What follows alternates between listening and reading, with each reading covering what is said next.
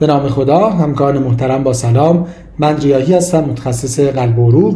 یکی از مطالعات مهمی که در هفته گذشته در مجله جاما منتشر شد، مطالعه بزرگی بود که دو دعاک پرمصرف رو با هم به جهت آوتکام ها مقایسه کرده بود، یعنی ریواروکسابان و اپیکسابان.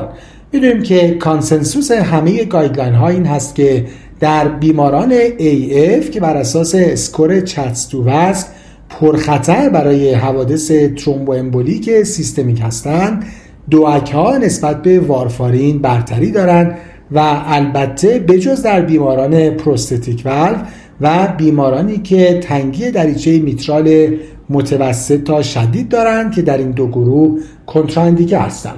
اما بین دعاک ها ترجیح خاصی بر اساس گایدلاین ها مطرح نیست و مطالعات هم محدود بودند. حالا در این مطالعه رتروسپکتیو با حجم نمونه بسیار بزرگ، حدود 600,000 بیمار در یک بازه 4 ساله به مدت حدود 174 روز پیگیری شدند.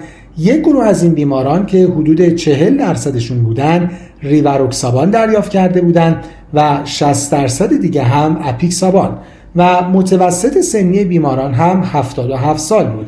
برای همین بسیاری از بیماران ریدیوس دوز این دو دارو رو مصرف می‌کردند. پرایمری آوتکام مطالعه ترکیب ایونت‌های میجر اسکمیک و هموراژیک بود، یعنی ترکیب استروک‌های اسکمیک، ترومبو امبولی‌های سیستمیک، ICH و خوریزی‌های فیتال اکستراکرانیال که این پرایمری آوتکام به صورت سیگنیفیکانت با داروی ریواروکسابان بیشتر بود، با یک هازارد ریشیوی 1.18 و این اختلاف در زیر گروهی که ریدیوس دوز دریافت کرده بودند که 23% این کوهورت بود بیشتر و معنادارتر هم بود.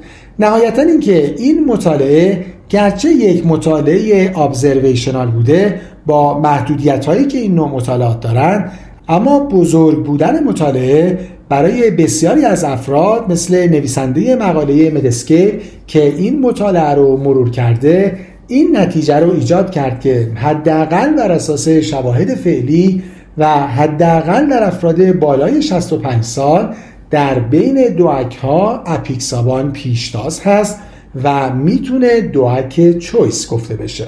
همکاران محترم، از توجهتون سپاسگزارم. خدا نگهدار.